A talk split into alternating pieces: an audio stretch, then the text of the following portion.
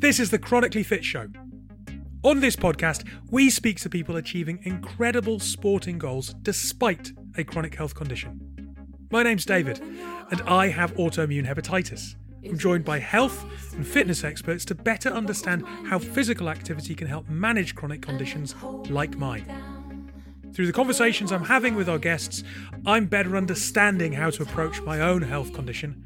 So I hope you enjoy not just this show, but Journey.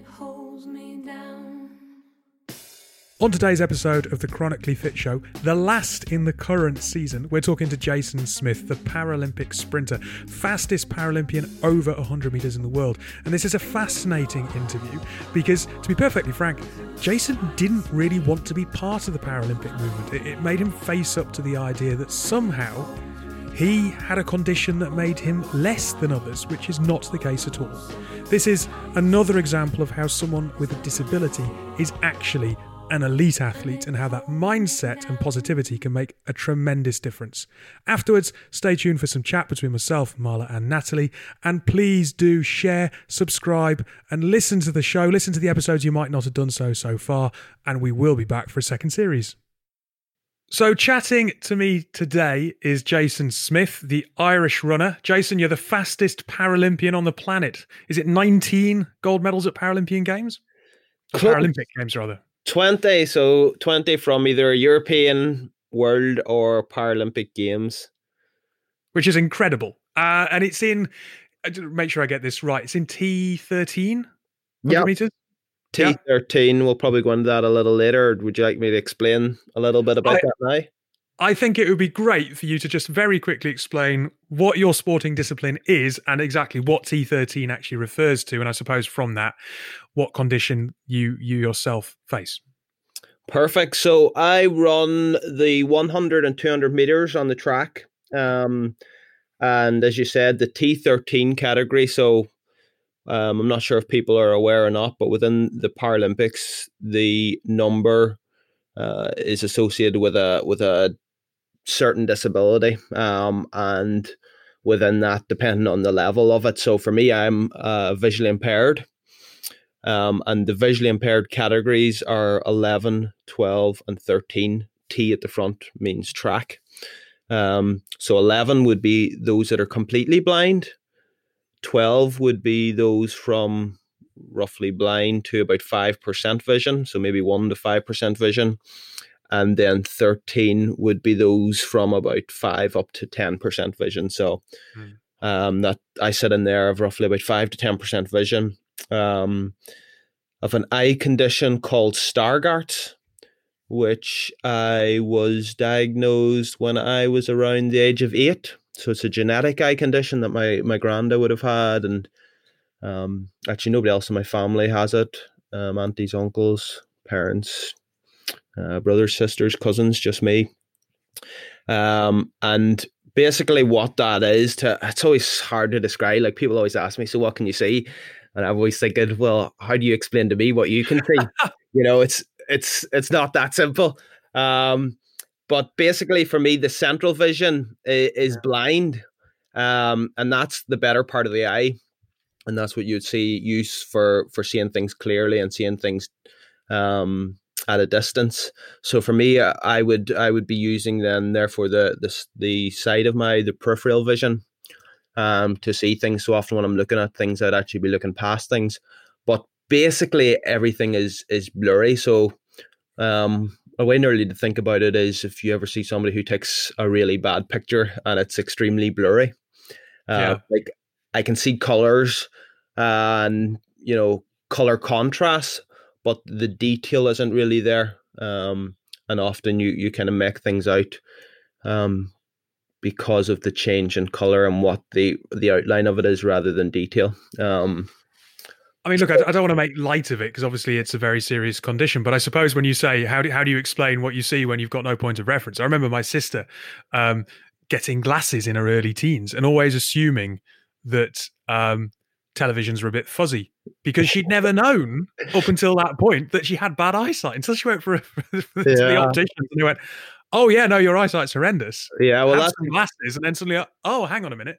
that's exactly kind of what happened with me when I was seven or eight. As my mum started to mm-hmm. realize, um, mum and dad, that as I say, I started to look past them when I was looking at things, or all of a sudden I'd be sitting about a meter away from the TV every time to see it, or in school, um, I would have to start kind of walking up closer to the board to to see what was in it, and um, yeah, from there you start to put two and two together and think, you know, something's not quite right here.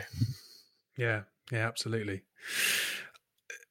Obviously, that's a young age to, for I suppose, for your parents to find out that their their child has something that they must immediately have thought how is this going to affect his his life is he going to be able to be in society uh you know a, able to function look after himself etc um did were you aware of that at all at that age or or, or or, you know were you kind of fairly i suppose it's, it's, it's something difficult to comprehend with but when you're that young maybe maybe you don't kind of overanalyze it and you just kind of get on with living and and and do the best that you can? Yeah i, th- I think there's a bit of both. Um i think absolutely from my parents perspective you know they understood um a bit more of the impact and um, what it, it might mean. Um, I think for myself, it, it, was a bit of both. Um, you know, at that age, you don't really quite know, and as time goes on, and and you know, just simple things become a little harder to do or a little different. Um, you you start to to realize, and I think with with when you look at any situation of people being diagnosed with something, um, we're always you're always leaving thinking of or being told of all the things you can't do or all the things that are going to be more difficult. Um and that's that's the challenge around it isn't it it's not about what you can do or what the possibilities or the opportunities out there it's it's always about what you can't do and how life's mm-hmm. going to be more difficult and you're going to face these challenges um and i think that can be be anybody in, in the situation where you're diagnosed with something. That is the challenge is how do you get past that point? And for some people, that can take quite a lot of time or quite a long time. So, look, what was your immediate reaction to being told that there was something different about you? I suppose at that age, kids really don't want to be different. Okay, so I don't know how it would have manifested itself with you at eight years old. Yeah, and and to be honest, and I think of that whole period from say being eight, um, even through school, as you say, all the way up into 17, 18, is schools is, is about trying to fit in, um, really. And for me, it was how do you not draw attention to yourself? Um, on what you can't do now, it was very obvious, and, and things I would have needed larger font on uh, books. Somebody beside me would be um, telling me what's on the board or the projector. So, you know, it was very, very obvious, but um, it was about trying to be seen as normal as possible. Um, and, and this is probably where I, I found probably the most difficult was was was through that period and kind of within that around 15 16 was this opportunity to to get involved in paralympics so i mean mm. i was very sporty, loved all sports. Yeah, I know you give me a football and I could pretty much run past anybody, but I wasn't necessarily involved in athletics. A school teacher encouraged me to go to athletics. Um, I went along, met my coach um, for the first year, you know, said nothing. I would always be, you know, as I kind of said, I just didn't make any deal about what I can and can't see. Just got head down, stuck in like like anybody else. Um, and it was actually a year later that my, my dad had mentioned to my coach. And and from that the conversation kind of started around um, would I be in, would I um, be interested in get involved in, in Paralympics? And I found that that whole um, process and um, that decision to get involved actually quite difficult. Um, when I kind of reflect, is that whole period it was about hiding my disability.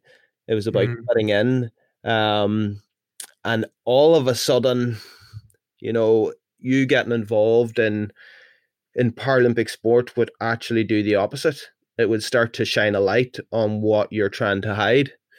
Um, and I'm not sure why I decided to at the time. Um, and I, I thought hard about it, and I was very unsure and um about it. But the reality is, probably looking back, that was the start of um me beginning to accept it. Um, and mm. that's quite a long period of say ten years of of probably not accepting it.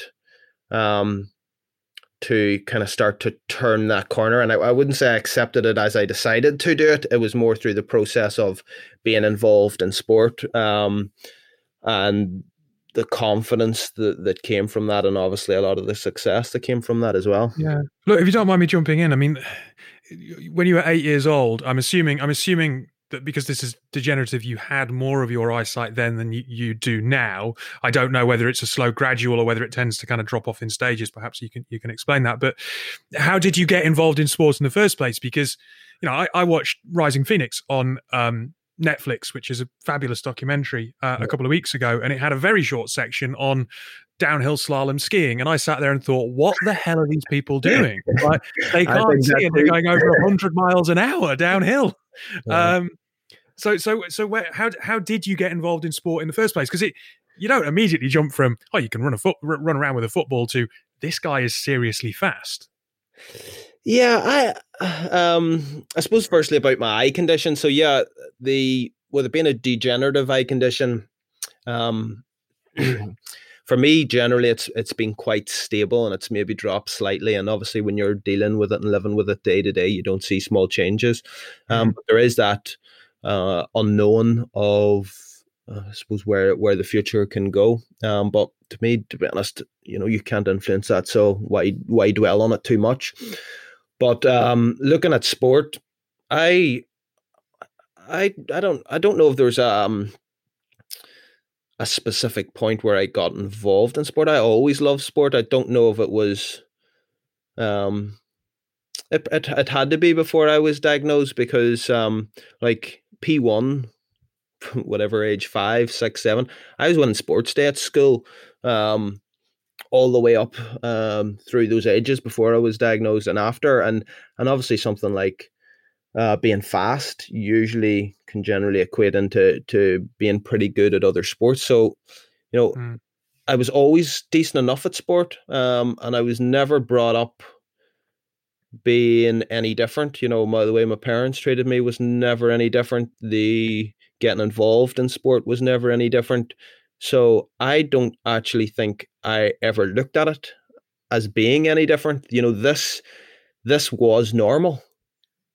Um, this is just the way it was. Um, and I, I, I think in a in a sporting aspect, I mean, I always felt, even though I couldn't see and had you know, less than 10% vision, I fe- felt I could be as good as anybody else that I was playing with um, in other sports, even though I had um, obvious challenges. So, you know, I never really looked, and, and maybe that's something that's that stood me in good stead is I've never really looked at it, me being in a d- different situation. And I think, again, the way you're, you're, you're brought up and the people around you kind of help mold you into into the way you think. So you you mentioned that sport gave you a lot of confidence, and I suppose allowed you to go. Well, I I am I am just as good. I am better. I can beat you. It doesn't matter that I've got this diagnosis. I I can outcompete you. But is that there must be a step between all right, you know, good at good at there's there's countless okay, so there's countless tales of people that are very good at sport at school and have natural talent, but then don't have the dedication to carry it through to being the best in their given field in the world what gave you that motivation? Was it was it partly coming to terms with it and then wanting to take advantage of obviously the natural ability that you had? Yeah, I think a, a, probably a, a, combination of things. Um, you know, yes, I was talented at it, so without that, um, you know, there's only so far you're going to go. But as you say, there's only so far talent takes you. Um, and I think within within athletics, I was very fortunate to have the coach I had. Um, a guy by the name of of Stephen Maguire, and um, from I suppose post Beijing, which was two thousand eight, um, he was very much under this idea of to be the best, you try be around the best. And for us, that actually led us to to heading out to the states, um, which we were out there for for four years with um, some of the the top sprinters in the world, the likes of people know of like Tyson Gay, um, you know, you mm-hmm. Olympic medalists, um, and I think being around that environment, that mindset, started to to change the way I thought, and the the commitment. And again, I always always pretty good in my commitment and dedication and uh, my ability to work hard, but the environment you go into is kind of what allows you to to move up to that next level if that environment is the next level. Um, and I think the combination, as I say, of my coach who had everything very well structured around me, um, who I learned from, and the the top sprinters in the world and coaches that I learned from, that that again started to turn into to what was normal. That's what I expected of of me. Um, so I think that kind of started to to bridge that gap between yes, I'm very good, but this is what it takes to be the best. Mm. Um, and being in that environment and knowing that I could also mix it up and be relatively close to those guys gave me confidence in knowing, yeah, I can, and actually I'm not that far away from um, you know, in London 2012, I was 0.04, so four hundredths of a second away from making the Olympic Games. So, um, you know, I, I knew I was at a level that, that very few uh, Paralympic athletes, vision impaired, blind athletes um, have ever been at, and and you know possibly you mightn't find very many that ever get there. You mentioned that it was it was about ten years until you began to kind of shine a light on your condition and, and accept it. Um, I, I think there's a very short clip towards the end of Rising Phoenix, the, the documentary that I mentioned, where it shows you returning after one of the Paralympic Games, and it it looks like maybe I've got this wrong, but it looks like it was kind of a shopping center or a shopping mall, and it was kind of like a gathering and a welcoming welcoming home of of, of, of athletes. I suppose having accepted to be part of the Paralympic movement, it then does come with a certain level of attention, right? Which is a fabulous platform. But there are very few men, it would seem, who have chronic conditions who do want to talk openly and share that vulnerability around how it might make them feel. Is is that something that you've that you've had to come to terms with, and do you like do you like the attention that I suppose it com- that comes with it from that regard? Yeah, absolutely. It's something we've had to to come to terms with. In that instance, you're talking about actually, I think it was us coming home from Rio, um, right. and it was actually coming into the airport that there was quite a lot of people there. And obviously within this this whole Paralympic movement, we've seen the sport change a lot and we've seen the attention and, and so would obviously the public, especially post London twenty twelve being being a massive um, turning point and you start to now look at some of these higher pro profile athletes as um, role models and, and people that that can inspire you know people in in similar situations. And i think that's one of the incredible things about the paralympics in general is you know you can look at it can be inspiring for people struggling with um, whatever their disabilities are but life's really about overcoming challenges and um, the whole paralympic movement um, kind of embodies that. It's about overcoming challenges to to be successful and and regardless of the challenge you face you can be successful.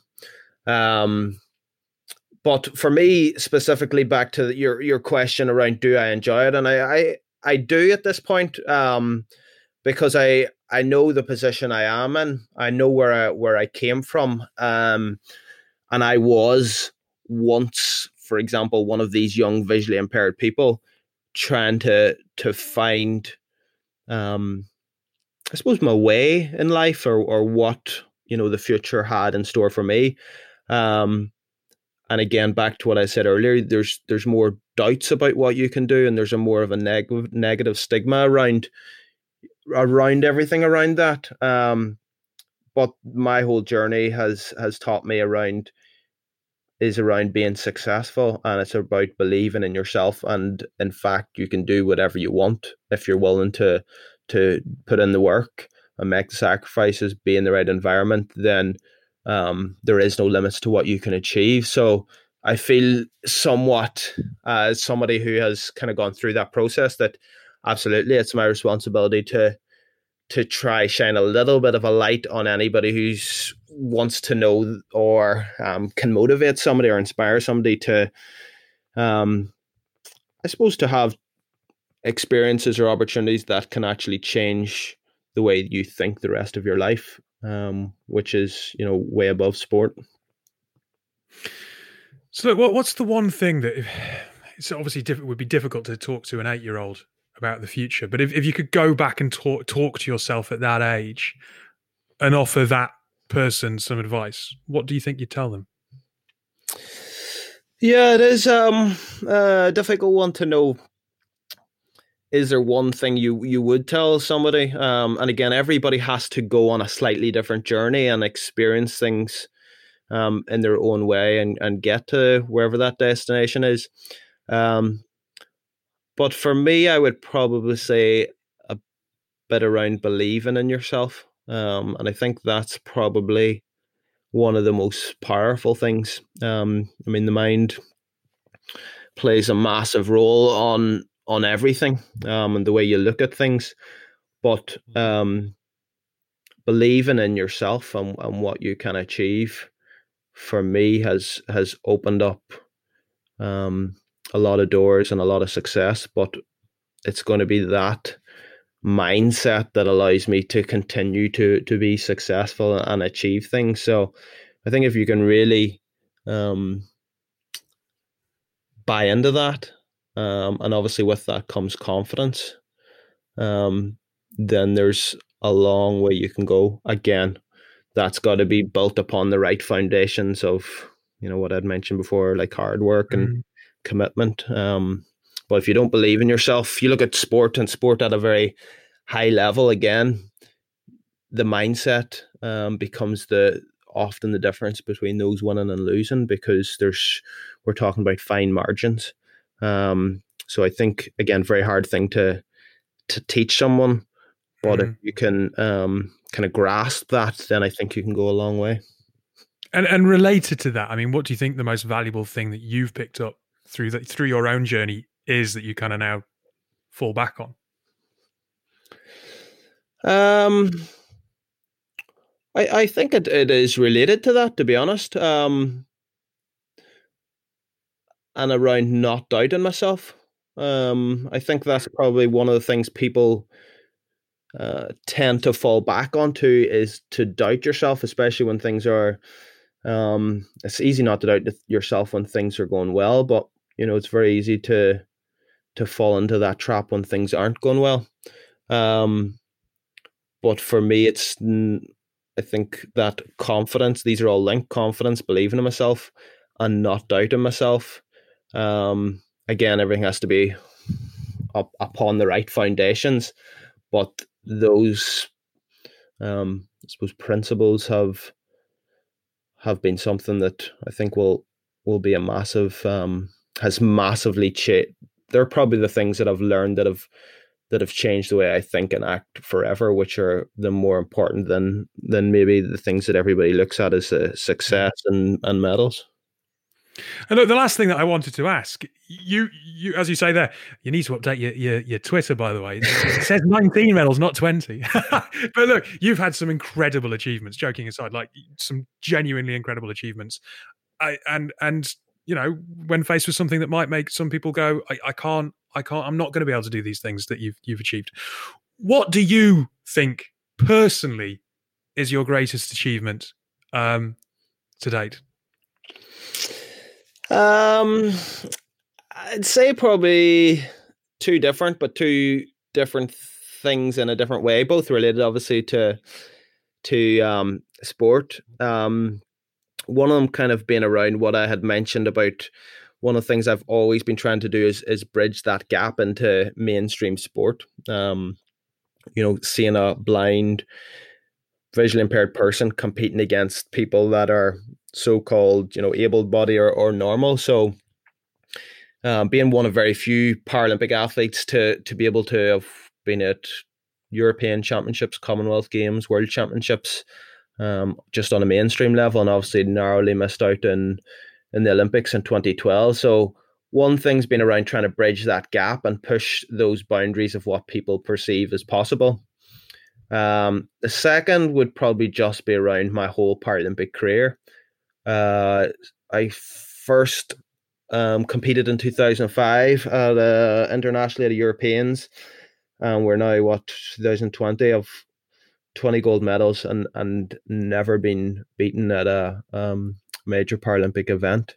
So to to go such a long period of time, 15 years. Yeah, uh, that is incredible. Yeah, and, and, it's something like sprinting. Yeah, so it's it's. I mean, obviously, you're. I'm not looking back. I'm always looking forward how to continue that. But um, you know, to to have gone this far, um, and continue to to have the success, I think just um, again, we only see those ten seconds of people racing in in a major championship, but what goes on behind the scenes to get somebody to that level and to be consistent over that time, I think, um, you know, has been a great achievement to to be operating at that level and be so consistent and reflects, I suppose, the work and the sacrifices um, and the environment that I've put myself in and and tried to keep myself in. Look, Jason, it's been a real pleasure to speak to you this morning. And look, obviously, not many of us, very few people are, going to be in the position where they can surround themselves with the, with the, kind of mindset that you've been able to meet people like Tyson Gay and, and so on. But I think just listening to your story and and the principles that you've put down, those foundations that you talk about, hopefully give people a lot of confidence that whether they're normal, you know, so-called able-bodied, or they do have a condition, that they can achieve great things. So it's it's been fantastic of you to give up some time. Thank you for having me. A couple of years ago, Michael and Jacob, two friends from London, were both thinking about their consumption and sustainability as a whole. Michael, a professional footballer at the time, realised he had no options when it came to sustainable sportswear. Overconsumption and underuse was all too common. Hylo was born, a sportswear brand fighting for the planet by changing mindsets. They've started with a running shoe made with seven natural materials, and the shoe can be recycled at the end of its life. As a company, they've offset their carbon to beyond zero, making them carbon negative. You can find out more about Hylo and support their mission at hyloathletics.com. That's H Y L O. We support the Hylo movement. Right, the bit where I mentioned in the interview about the downhill skiers going downhill, not being able to see anything in, in the documentary on Netflix. I don't understand how people do that. I don't understand how someone like Jason basically runs headlong when he can't see stuff. And he's in T13 and T12 and T11 are even worse.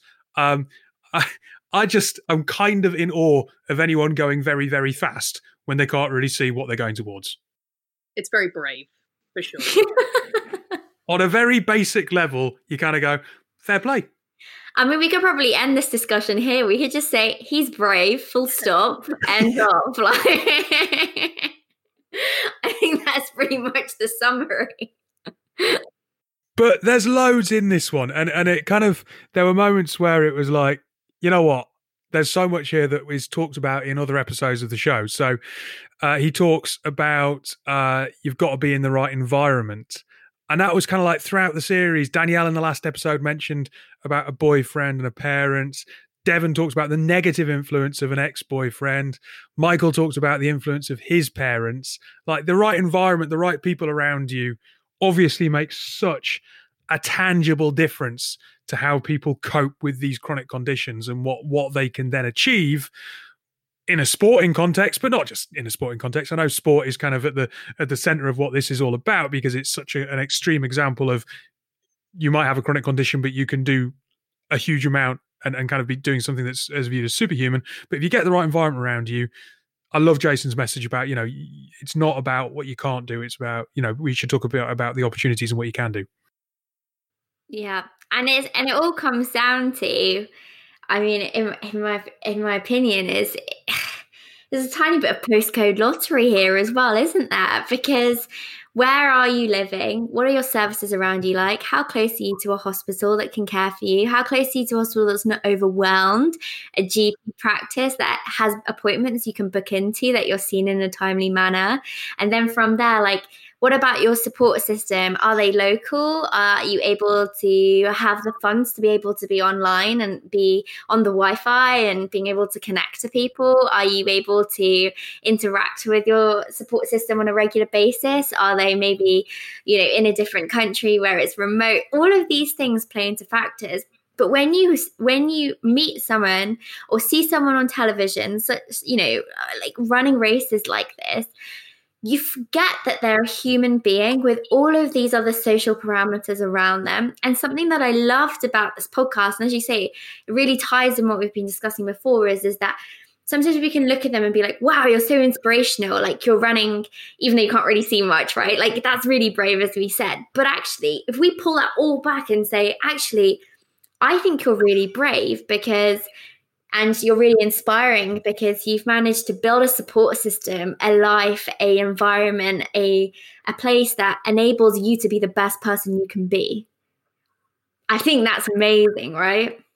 I think um when he was saying about um sorry this is going away from your point. Yes that's fantastic marla.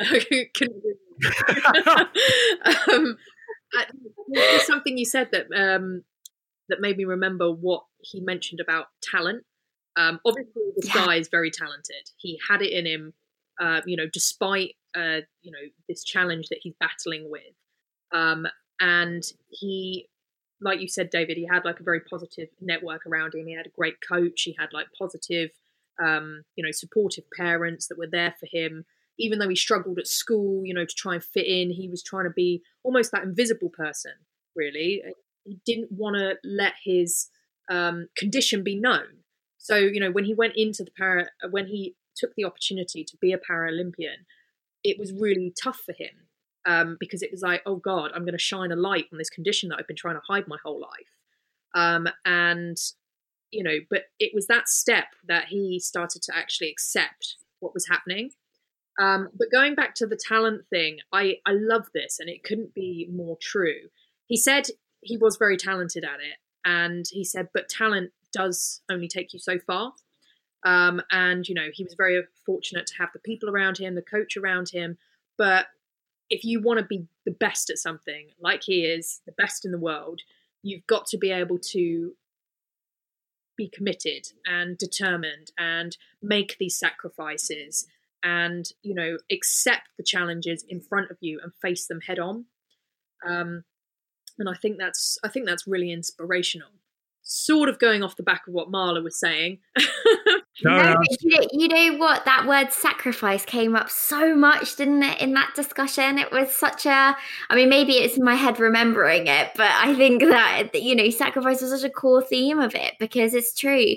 You can go up to a certain point, but then you need to be you need to be doing above and beyond, pushing yourselves into different realms. And, and again, Natty, something you touched on last episode, which was about it's the hard days that count. It's the days where you're where you're pushing yourself into a really uncomfortable place, but doing it because you know that you want to get to reach your yeah. goals. No, I couldn't agree more. I mean, he said his whole journey was about being successful.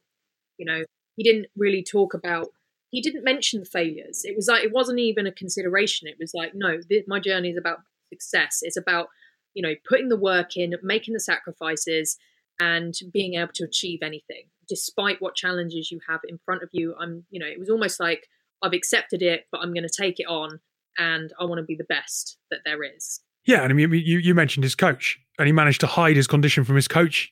Listening to the interview for for the best part of a year before his father brought it up, and it's like at school, his attitude was, doesn't matter about my condition, I can beat you, you know. And it was quite, it sounded like it was quite a, I don't want to say hostile, but quite a negative kind of, no, there there might be this thing, but it doesn't matter. I, am going to overcome it, and, it, and I don't know, maybe quite quite an aggressive way rather than necessarily accepting it. And then, as he realised that you know he there are other uh, visually impaired athletes out there, and he wanted to show them very positively what he's been able to achieve. And similarly to Michael, I suppose it's about bridging that gap. He's obviously always wanted to bridge that gap and show just because he's got a visual impairment, he can be an elite athlete. But he did it in quite an aggressive way when he was younger because he wasn't quite comfortable with it himself.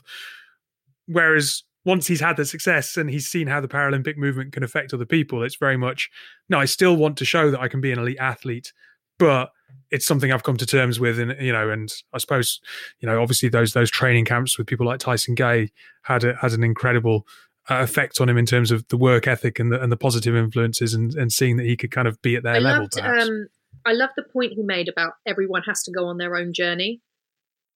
Um, like he wanted to give like an inspiring, motivational message um, to people maybe going through something similar or you know experiencing challenges of their own.